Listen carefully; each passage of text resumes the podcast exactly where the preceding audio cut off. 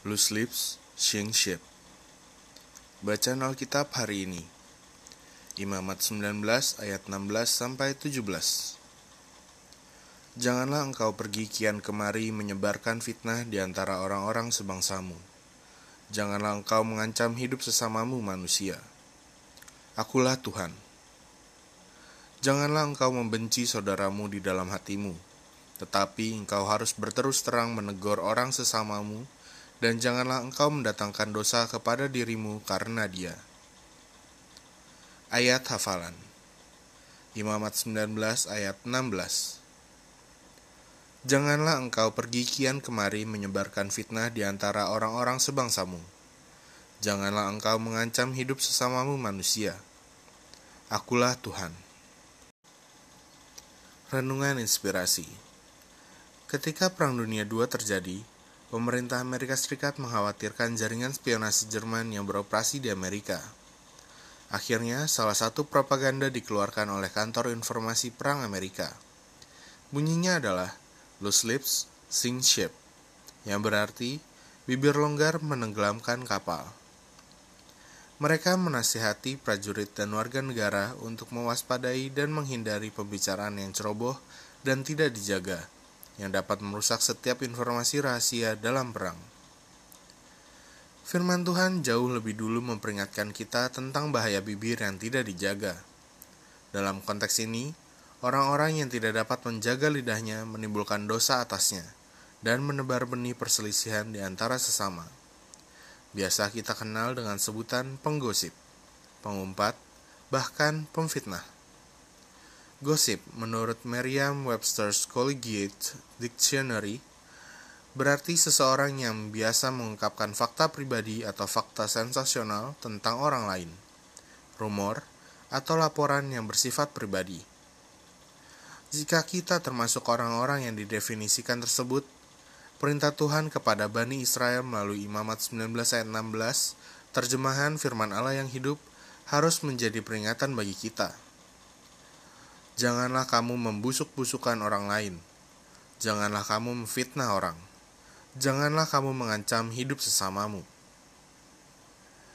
Alkitab New King James bahkan menggunakan sebutan yang lebih umum, yaitu a Tale Bearer, yang berarti pembawa cerita atau orang yang gapil mulut. Penggosip selalu memiliki keinginan yang begitu besar untuk mengungkapkan detail yang merugikan dan memalukan dari teman, rekan kerja, bahkan anggota keluarganya sendiri. Dari gosip kemudian timbul hal-hal yang lebih dilebih-lebihkan dan penilaian pribadi yang berujung perselisihan. Ingat, Tuhan tidak main-main dengan dosa gosip. Mereka adalah orang jahat yang berusaha mencelakakan sesamanya. Kata-katanya jahat seperti api membara. Amsal enam belas ayat dua puluh tujuh bahasa Indonesia sehari-hari. Mereka adalah orang curang yang menimbulkan pertengkaran dan pemfitnah menceraikan sahabat yang karib. Amsal enam belas ayat dua puluh delapan. Firman Tuhan jelas mengatakan satu dari tujuh dosa yang menjadi kekejian bagi hati Tuhan yaitu menyebarkan benih perselisihan di antara sesama. Amsal enam ayat enam belas terjemahan firman Allah yang hidup. Kita harus berhati-hati dan sebisa mungkin menahan lidah kita dari gosip, umpatan, dan fitnah. Sebab dosa ini rawan dilakukan karena bentuknya yang bermacam-macam. Bentuk awalnya bisa berupa pelampiasan, berbagi pendapat, mencari nasihat dan masukan, atau hanya sekadar mencari topik obrolan. Hikmat Salomo berkata, "Tangan yang menganggur menjadi alat setan. Bibir yang menganggur menjadi penyambung lidahnya."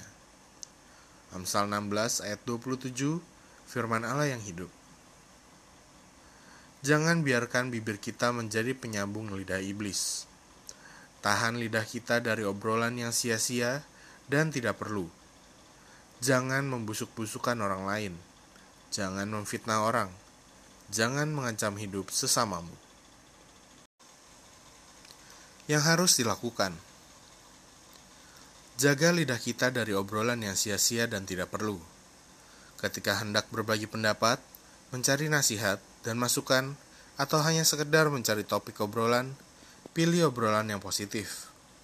Jangan hobi membicarakan orang lain. Refleksi diri. Pertama, apakah Anda merasa sangat bersemangat ketika membicarakan kelemahan atau cerita yang memalukan tentang orang lain? Bukankah itu ciri seorang tale bearer? Enggak sih, kalau bercerita soal kemalangan atau menjelek-jelekan orang sih malah bikin gak nyaman. Dan ya, kalau suka banget ngomongin kemalangan orang itu ciri-ciri tale bearer atau tukang gosip. Kedua, apa kata firman Tuhan tentang penggosip? Apakah Anda siap menerima konsekuensi dari cerita-cerita yang Anda sebarkan? Penggosip itu berdosa karena menyebarkan benih perselisihan. Amin, semoga ya. Kalau secara sadar sih biasanya gue nyeritain yang lucu-lucu aja. Memang, gak terhindar juga dari kesalahan. Tapi sejauh ini gue sepertinya gak pernah dengan sengaja menyebarkan kabar yang tidak baik tentang seseorang agar orang itu tidak disukai ya. Semoga itu tidak pernah terjadi. Amin. Hikmat hari ini. Lebih mudah untuk tidak mengucapkan sepatah kata pun daripada mengucapkan lebih banyak kata daripada yang seharusnya. Thomas A. Kempis. Pokok doa. Ya Tuhan, ampuni perilakuku yang keji dan memalukan.